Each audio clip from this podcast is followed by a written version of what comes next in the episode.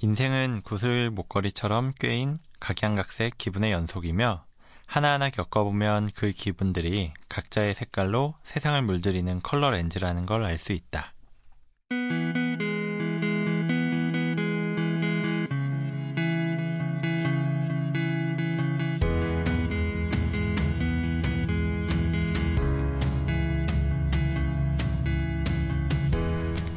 미국의 시인 렐프 월도 에머슨이 남긴 글입니다. 지금 당장은 알 수 없습니다. 왜 이렇게 어두운 기분이 나를 찾아왔는지. 지나고 나면 이것도 필요한 마음의 색이었구나 깨닫는 날이 오겠죠. 계속 밝은 기분만 고집할 순 없겠지만 어두운 기분을 오래 이어갈 필요도 없다는 것. 우린 이 정도만 기억하면 좋지 않을까요? 안녕하세요. 여기는 팟캐스트 우울증도 괜찮아입니다.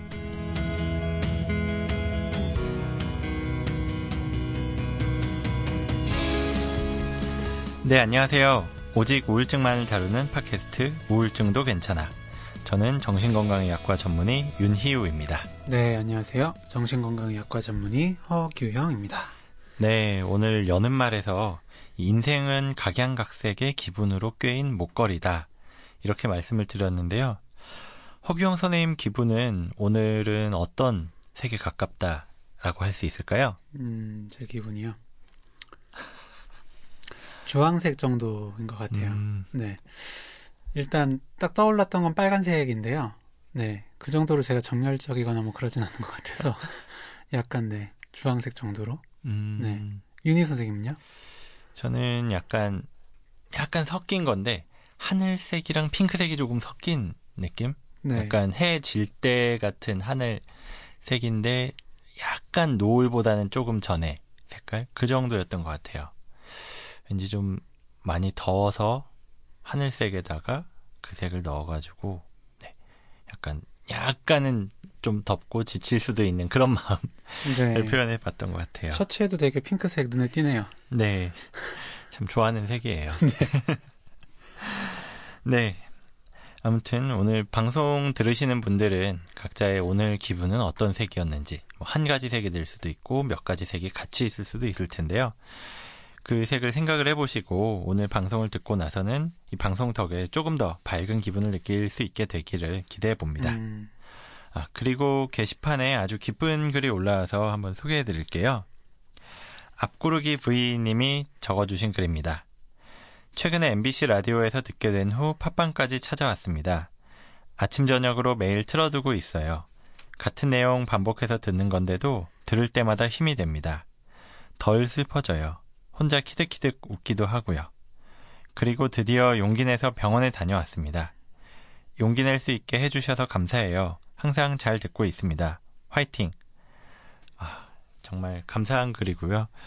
어, 이, 저희가 하는 방송을 듣고 조금이라도 기분이 이렇게 나아지신다면, 뭐, 그리고 즐거워지신다면, 기뻐지신다면, 어, 정말 보람이 되는 것 같아요. 그래서 그런 이야기가 있으시면 보내주시거나 뭐 댓글 달아주시면 참 저희한테도 힘이 될 것 같네요. 네, 그리고 이제 영블링 님도 비슷한 내용의 글을 올려주셨습니다. 네, 쌤들, 하트, 잘 듣고 있어요.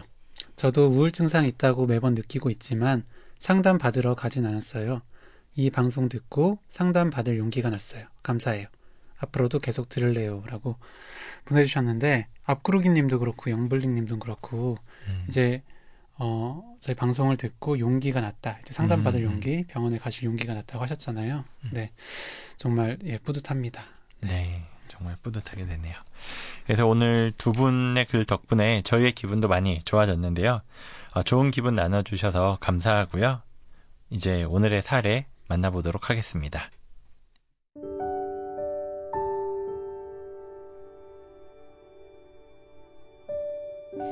어느 날 제게 우울증이 찾아오면서 하고 싶은 것, 갖고 싶은 것, 먹고 싶은 것이 없어지기 시작했습니다. 일상에 대한 느낌 자체가 희미해지면서 어느새 좋아하는 일을 해도 새로운 사람들을 만나도 맛있는 것을 먹어도 내가 무엇을 느끼는지 알 수가 없었습니다. 느낌이 없으니 매사에 의욕을 잃어 일상이 망가졌고 다른 사람과 의사소통하는 것이 또 어려워져 혼자 있는 시간이 늘어갔죠. 알고 있던 단어들도 입안에서 맴돌기만 할 뿐 말이 되어 나오지 않는 일도 잦았습니다. 마치 성애가 잔뜩 낀 유리방에 갇혀 바깥을 바라보는 느낌이었어요. 저는 꾸준히 일기를 써왔는데 일기도 단순해지기 시작했습니다. 누구를 만났다, 무엇을 먹었다 같은 단순한 사건만 적는 일기장을 보고 있으니 더 이상 언어가 내 편이 아니라는 생각이 들었고 메일을 기록할 다른 방법을 찾아야 했어요. 그래서 감정을 언어보다 더 직관적인 색이나 점, 선 같은 시각 정보로 표현해 보기 시작했습니다. 내 감정을 객관적으로 파악할 수 있는 자료로 만들어서 확인하면 우울증을 좀 더 잘 이해할 수 있겠다는 생각이 들어서 그런 형식의 일기장을 만들어 보았죠. 그걸 통해서 제 마음을 들여다보게 되었어요. 모른 척하고 없는 체 하며 지냈지만 오래전 받은 상처들이 마음속 그대로 남아 있었고 답답한 무력함의 원인을 조금씩 알 수 있었습니다. 상처받은 걸 인정하면 약한 사람이라는 것도 인정하는 것 같아서 저는 저 자신을 이해해주지 않고 있었던 것 같아요. 다행히 기록을 통해서 저는 저 자신과 화해하는 방법을 배웠습니다. 이렇게 만든 일기장을 저는 테라피북이라 이름을 지었는데 지금은 200여 명 정도가 제가 만든 일기장을 사용하고 있습니다. 많은 분들이 제가 만난, 제가 만든 일기를 통해 자신의 감정을 다시 만난 이야기를 들려주실 때마다 느끼고 있어요. 한 사람을 가장 잘 이해할 수 있는 사람은 본인이라는 것을요. 저는 이렇게 우울증을 기록하며 우울증을 극복해 나가고 있습니다. 네. 우울증 때문에 잃어버린 감정과 느낌을 조금씩 회복해 나가고 있는 분의 사연입니다. 오늘은 이 사연의 주인공을 직접 모셨는데요.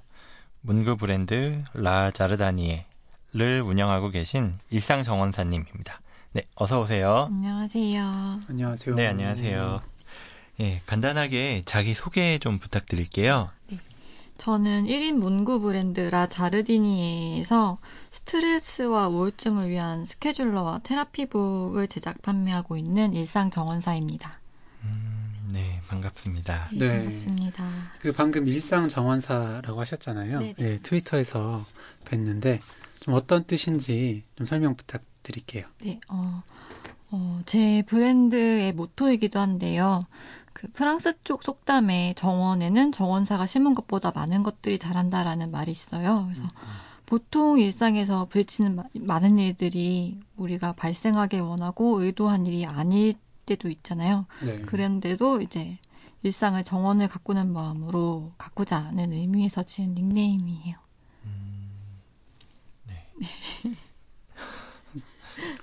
네, 뜻이 참 좋은 것 같습니다. 네, 감사합니다. 잠깐 생각하고 있었어요. 네, 네. 그 장면을 약간 정원을 가꾸는. 마음의 저도 정원을 이제 가꾸는. 정원에서 손질도 하고 아니면은 새로 뭐가 피어나는 것도 발견도 하고 이런 것들 좀 상상이 됐었던 것 같아요.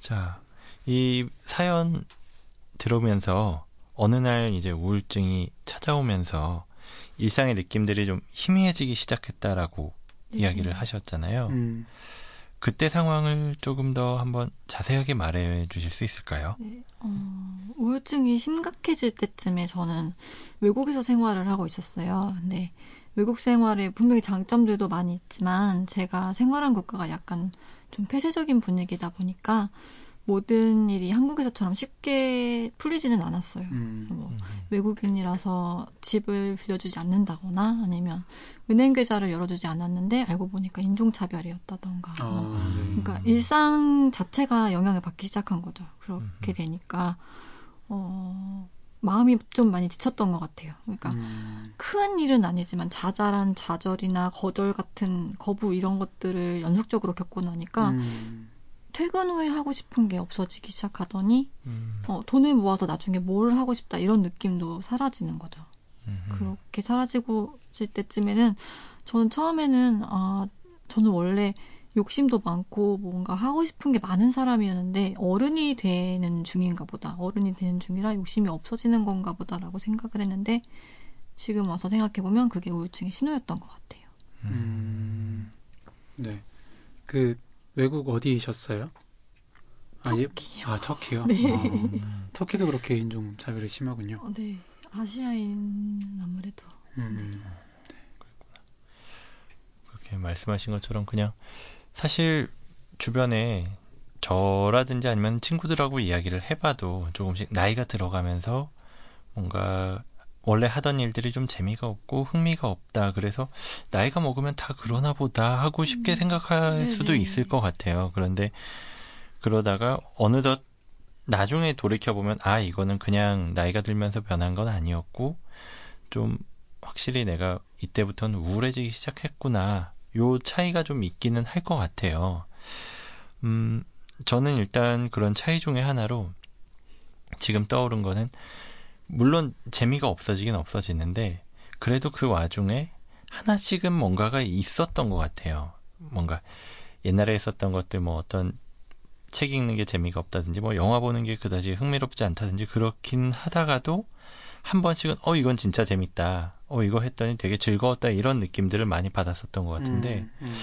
우울증이라면 아마 그 정도가 좀 많이 다르지 않을까 하는 그런 생각이 일단 드네요. 네, 저도 진료실에서 어, 취미가 뭔지 많이 여쭤봅니다. 네, 음. 없다고 하시는 분들도 꽤 계시는데 음. 그래도 뭐 영화나 뭐 책 읽는 거, 음악 듣는 거라고 말씀하시고 이제 요즘에 어떠시냐라고 하면 전혀 못하겠다, 재미가 없다라고 하시거든요. 네, 정말 그렇게 원래 재밌게 하시던 것이 재미 없어지는 거, 네, 음.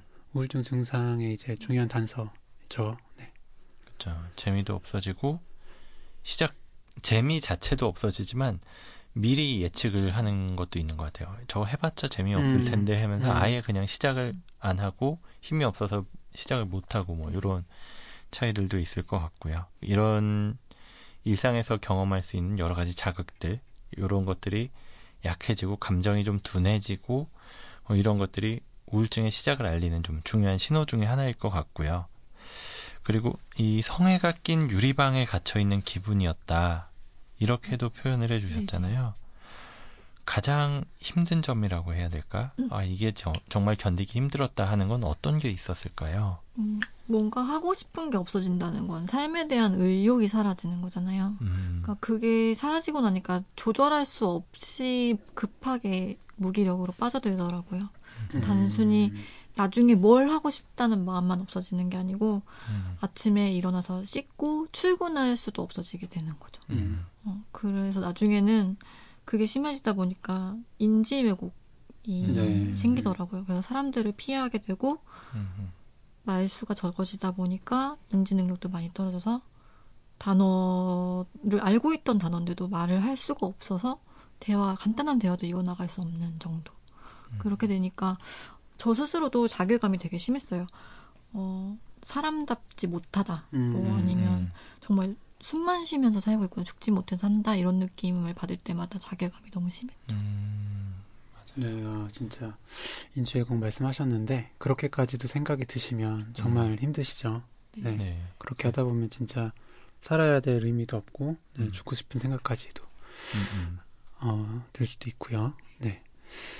어, 이제 저희가 트위터를 좀 봤는데요. 네. 어, 이제 이상 정원사님께서 나는 솔직하기 힘든 사람.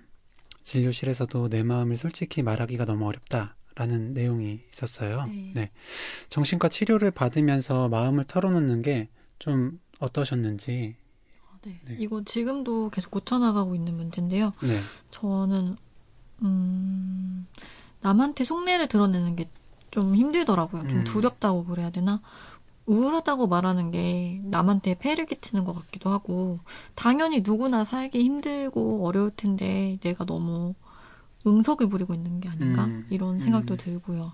그래서 특히 이제 우울증이 좋아질 때도 있다가 나빠지기도 하잖아요. 근데 음. 이제 의사 선생님한테 상담을 가서 좋아진 부분만 말을 하는 거예요. 네. 근데 음. 나빠진 부분을 얘기를 하면 괜히 선생님을 걱정시키는 기분, 음. 실망시키는 기분 이런 네. 게 들기도 하고 음.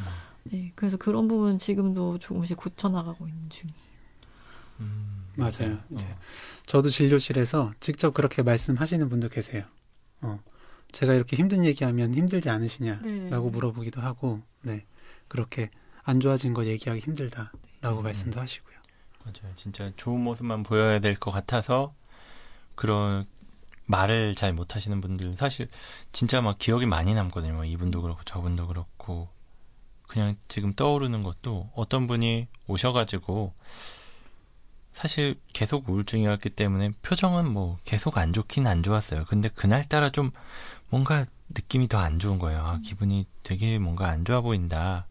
그래서 처음에 들어오셨을 때 어떻게 지내셨냐 뭐 여쭤보고 그러면 어 괜찮았다 잘 지냈다 이러는데 음. 뭐 눈을 좀 피하시는 거 원래도 잘 컨택을 못 하셨지만 더 피하는 것 같고 뭔가 불안해 보이고 그래서 그냥 한번 여쭤봤어요. 아 지금 무슨 생각하시냐고 어, 그랬더니 아, 말하기 좀 힘든데요. 뭐 그러셔서 아 그래 괜찮다 한번 얘기해 보셔라 했더니 사실 뭐 이번 주에는 엄청 힘들었고 그래가지고 진짜 죽고 싶은 마음도 들고 병원도 오기 싫었는데 그냥 억지로 일단 왔다 음. 오기는 왔는데 내 이야기하면 선생님이 너무 힘들어할까봐 걱정이 돼가지고 말을 못했다라고 그렇게 이야기를 하시는 거예요. 그게 죄송해서 사실 그 얘기를 들으면서 저는 되게 어, 차라리 그게 좋았거든요. 음. 그렇게 힘드신 거는 말씀을 해주셨다는 것 음, 자체가 맞아요. 네. 음, 물론 그분이 더 안 좋았다라는 얘기 자체는 사실은 저도 되게 안타깝고 마음이 좀 무거워지고 아 내가 어떻게 하면은 좀 더 도와드릴 수 있을까? 이런 생각을 하게 하기는 하는데 그러면서 좀 뭔가 짐이 생기는 것 같고 그런 느낌을 받긴 받아요. 솔직히 말하면 받는데 그래도 그걸 이야기해 주시면은 아 그랬으니까 어떻게 어떻게 해볼지 얘기를 좀 더 해보자. 요게 되는데 그게 안 되면은 사실 뭔가 점점 거리감이 생길 거예요. 거리감이 생기고 음, 내가 해야 될 얘기를 점점 못 하게 되고 그러다 보면 담아두다가 더 키울 수도 있고 그러지 않을까 싶네요. 네, 맞아요. 윤희호 선생님처럼 저도 그 힘들게 지냈었던 얘기를 들으면 참 안타깝고 그렇죠. 그렇긴 하지만 사실 어 그냥 힘든 과정 없이 좋아지기만 하는 건 더 말도 안 되는 일이거든요. 음. 네, 저희도 항상 그걸 생각하고 있기 때문에 어 이제 일상 정원사님도 그렇고 네, 저도 저, 네. 저도 음. 이제 병원 가서 더 힘든 얘기를 더 하는 네. 쪽으로 네. 방송 들으시는 분도 그렇고, 음. 제 진료실에 찾아오시는 분들도, 네, 좀 더 그냥 편하게 말씀해 주시면 좋겠어요. 네. 네.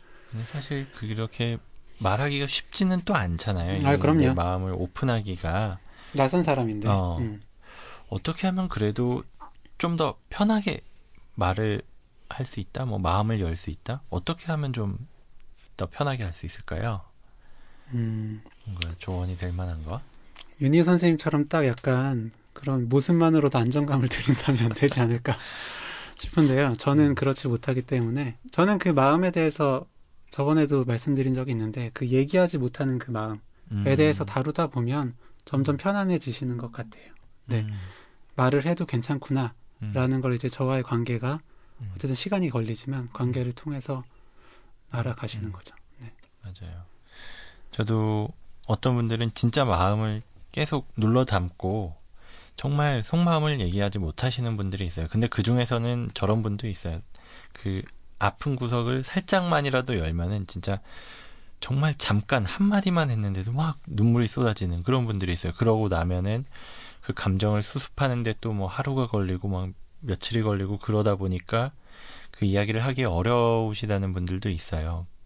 아니면은 뭔가 말만 하려고 해도 계속 막 몸이 떨리고 그럴 때는 그냥 전 천천히 하자고 말씀을 드렸었던 것 같아요. 천천히 너무 다 처음부터 다 이야기를 해야 된다.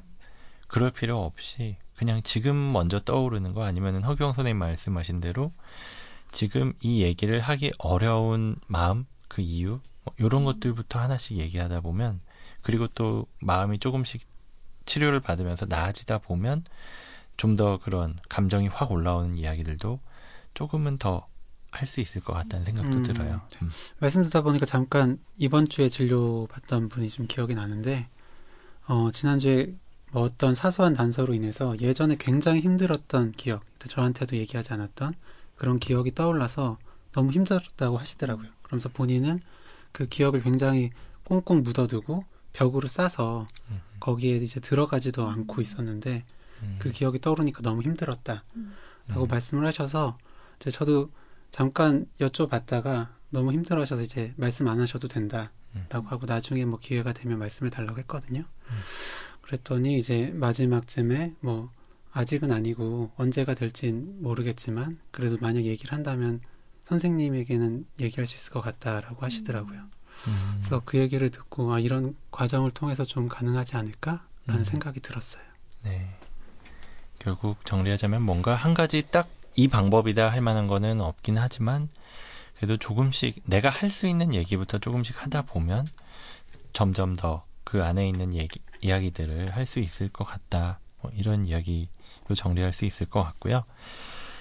그 다음, 그 일상정원사님 사연 들으면서 또 한 가지 사실 되게 놀랐었던 게, 뭐 네. 사연 들으면서도 그렇고 오늘 가져오신 저거 테라피북이죠. 네. 네네. 네, 테라피북도 보면서 되게 놀랐었던 게 정말 우울한 중에도 이 일기 쓰기를 계속 해오셨다는 점이에요. 네. 사실은 음, 저는 그 테라피북 보면서 두께만 보면서도 아 저거 앞에 몇 장 하다가 못할 것 같은데 이런 생각이 전 먼저 들었거든요. 음, 좀 어떠셨어요? 저는 지금 제가 30대인데요. 음, 고등학생 때부터 일기를 계속 썼던 것 같아요. 뭐 음. 테라피북을 쓴건 아니지만 일기를 계속 썼는데 입시할 때는 누구나 다 답답하잖아요. 음흠.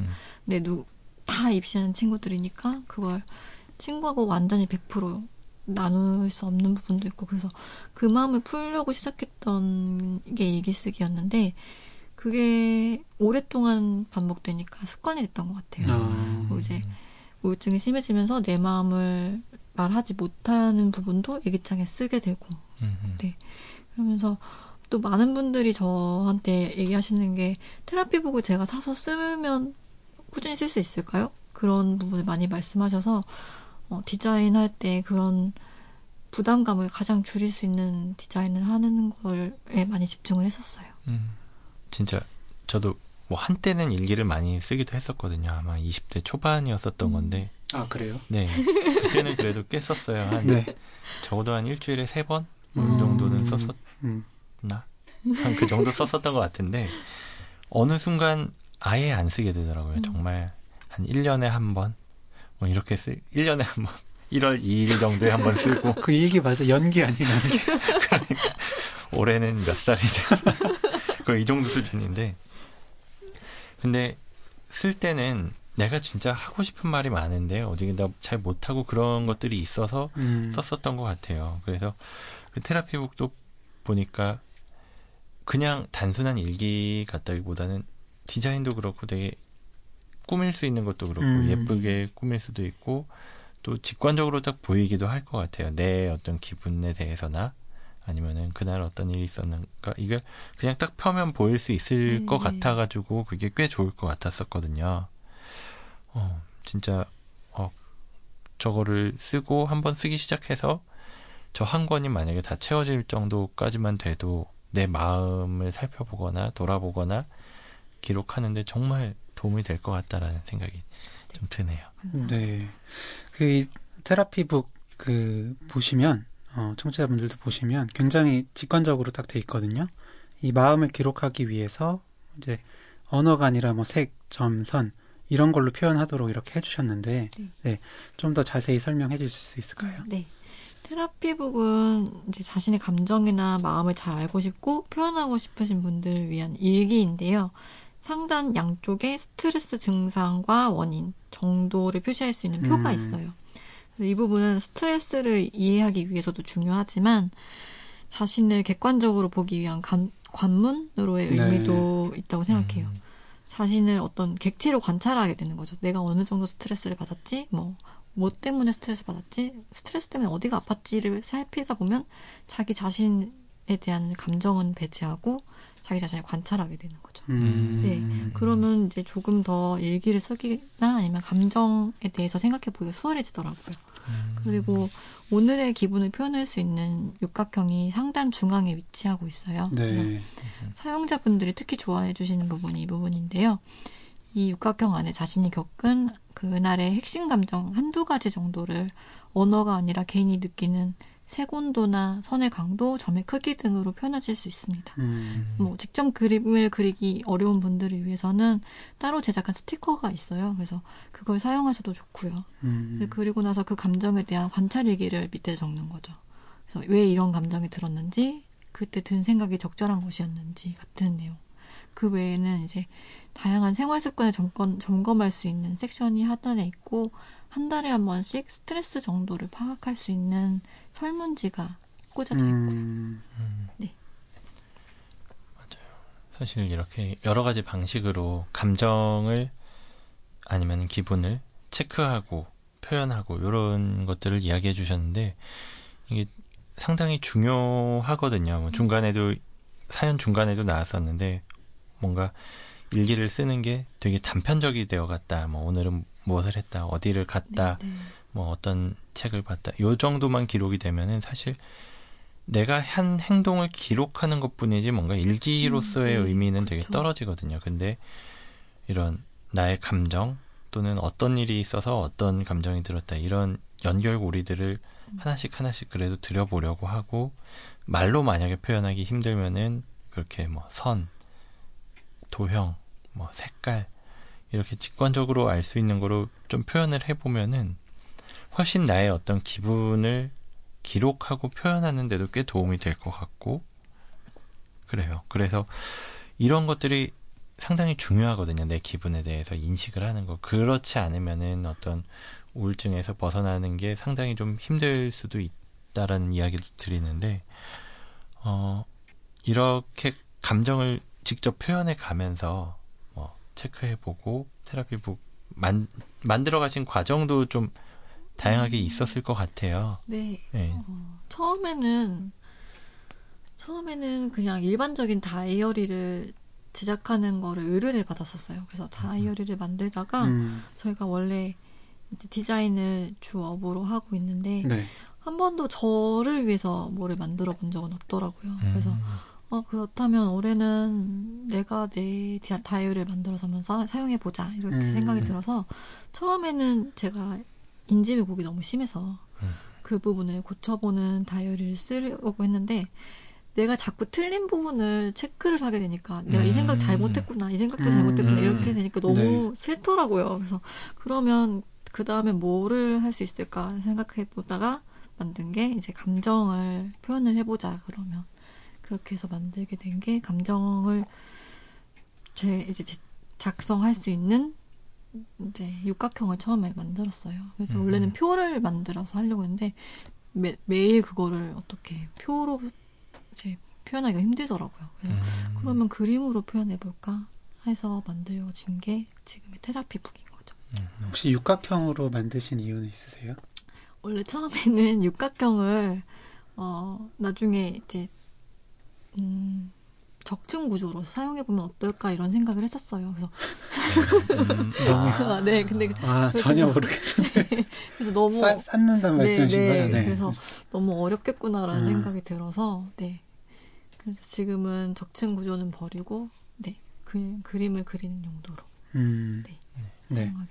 이렇게 표현하시면서 객관적으로 볼 수 있게 됐다라는 네. 부분이 참 인상 깊었고, 이 제 실제로 힘들어 하시는 분들에게도 중요한 부분이 아닐까라는 생각이 들었습니다. 저는 이제 사연에서 또 이제 그렇게 객관적으로 마음을 들여다보게 되고, 또, 어, 모른 척하고 없는 채 하면서 지냈지만 예전에 받았던 상처들을, 어, 조금씩 이해할 수 있었다라는 네. 말씀을 하셨잖아요. 네네. 혹시 기억나는 게 있으시다면 하나 말씀해 주실 수 있으실까요? 어, 저는 네. 제 자신이 그냥 자존감이 낮아서 남한테 거부당하는 걸 잘 못 참는다고 생각을 했어요. 계속 음. 거부를 당하는 거를 싫어하게 됐으니까. 그래서 무조건 자존감만 기르려고 했는데, 네. 이 길을 테라피북을 쓰면서 거부를 두려워하는 감정을 들여다보니까 아주 오래전에 상처받았던 게 기억이 난 거예요. 그래서 음, 음, 제 개인적인 얘기인데 이거는 제가 생후 6개월 됐을 때 아주 큰 화상을 입었어요. 그래서 네. 유년기에 외양이 좀 남과 같진 않았죠. 그래서 음, 그래서 또래 집단으로부터 거부를 많이 당했어요. 근데 음. 그런 저 자신을 애써 무시하면서 살았던 거예요. 이거를 인정하면 내가 정말 다른 사람, 음, 완전히 음, 음, 어떤 집단 안에 속하지 못하는 사람이라고 생각을 해서.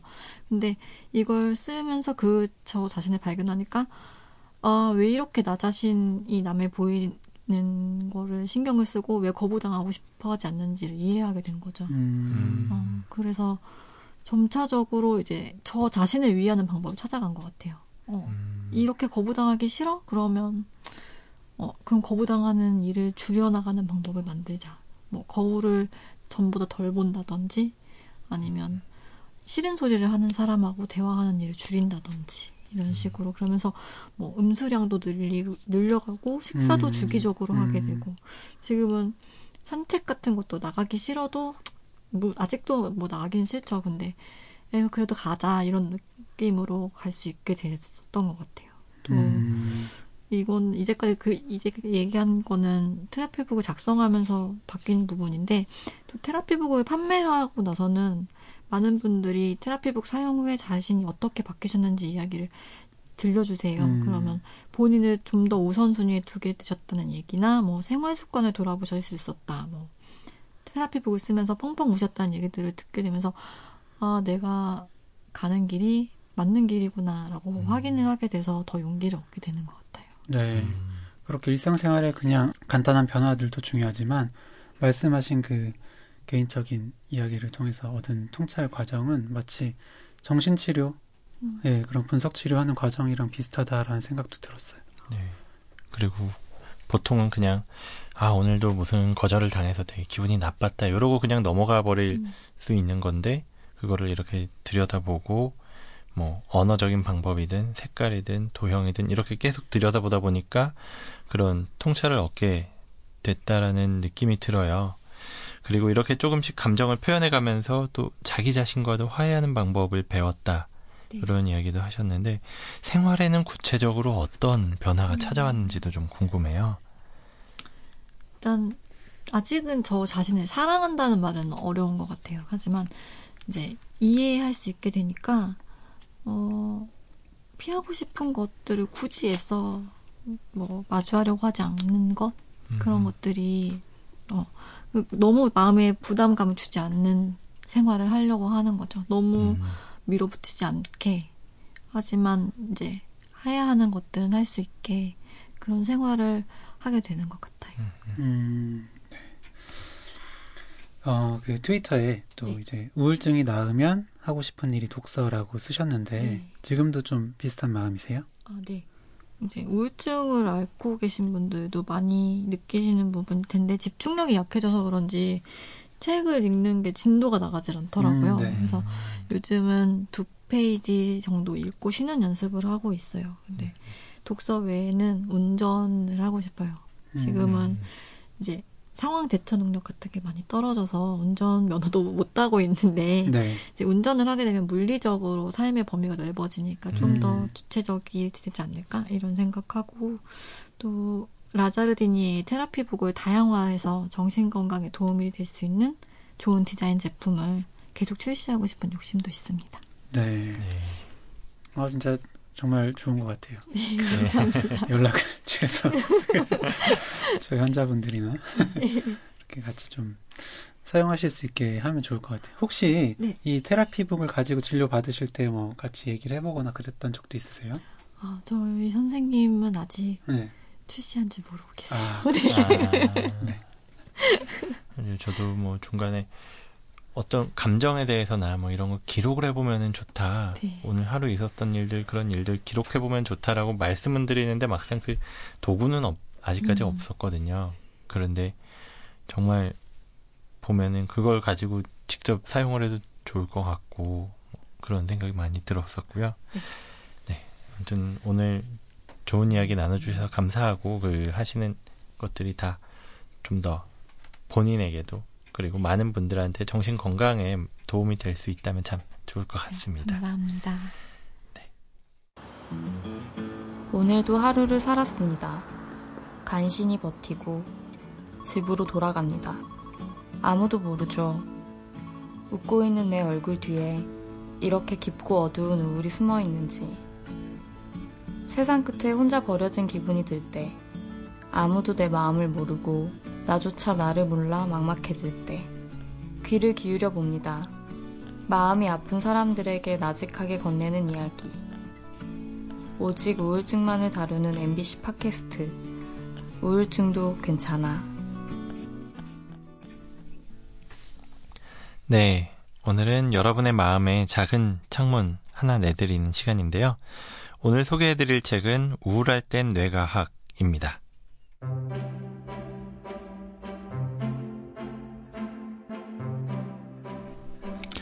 우울증을 흔히 마음의 질환이라고 말하는데요.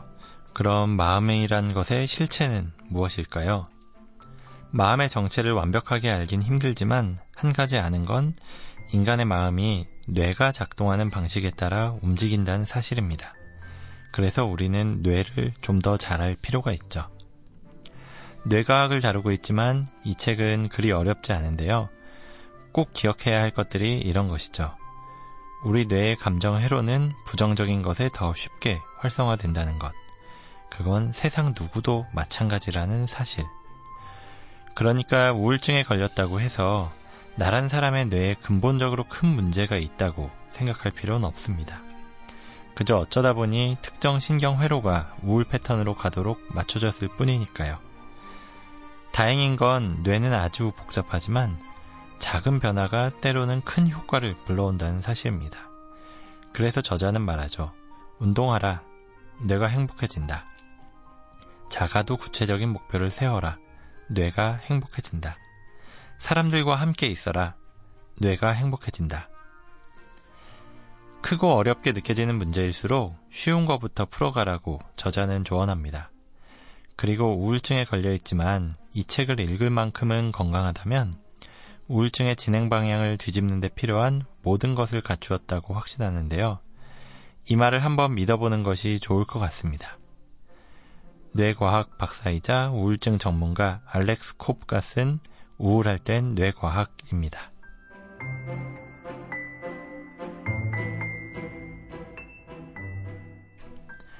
네, 오늘은 굳어져가는 감정을 조금씩 깨워서 우울증과 맞선 이야기를 함께 나눠봤는데요. 일상정원사님 오늘 함께 하신 소감이 궁금해요. 저는 이제까지 음, 인터넷상으로만 판매를 하다 보니까 테라피북이 어떻게 만들어졌는지나 아니면 제 개인적인 이야기를 전달하는데 좀 어려움이 있었는데 제 목소리로 이렇게 선생님들 두 분과 얘기할 수 있어서 좋았고요. 네, 다, 다 친절하게 해주셔서 너무 감사했습니다. 네, 허경 선생님은 오늘 어떠셨나요? 네, 일상은 정원사님께서 이제 나는 솔직하기 힘든 사람이다. 솔직한 마음 표현하기 힘든 사람이다라고 하셨는데도 불구하고 네, 굉장히 솔직한 얘기 잘 해주셔서 음. 진짜 저도 많이 배워가는 것 같고요. 아까 정말 말씀하신 대로 저도 테라피북 잘 음. 사용해 보도록 하겠습니다. 네, 저도 그 아까 처음에도 말씀을 드렸었는데 그 정원사라는 거를 상상을 해보면서 정원사라는 게 정말 그냥 매일 똑같은 일을 하면서 아무런 감정 없이 그냥 일을 할 수도 있겠지만 또 어떤 때는 매번 뭐 나오는 꽃이 다르고 나오는 잎이 다르고 그거를 하나하나 발견하고 느껴가는 것들이 정말 소중하다. 감정도 마찬가지로 어떤 때는 좋은 거, 어떤 때는 나쁜 거, 어떤 때는 기쁘고 어떤 때는 슬프고 이런 것들이 많이 있겠지만 그걸 하나하나 갖고 나간다는 그런 의미의 이 닉네임 정말 좋은 것 같다는 생각을 들었고요. 네. 오늘 이야기한 것처럼 들으시는 분들도 각자의 마음에 드는 그 색깔들 오늘의 감정의 색깔들을 한 번씩 다시 한번 생각해 보시면 어떨까 하는 생각을 해봤습니다. 네, 좋습니다. 오늘 방송은 이렇게 마무리하도록 하겠고요. 저희 이메일 talktodepression at gmail.com talk 숫자 2 depression at gmail.com으로 여러분의 이야기를 보내주시고 또 게시판 댓글로도 많이 참여해 주시길 바랍니다. 오늘도 감사했습니다. 네, 저희는 다음 시간에 또 다른 우울증 이야기로 찾아뵙겠습니다. 감사합니다. 감사합니다.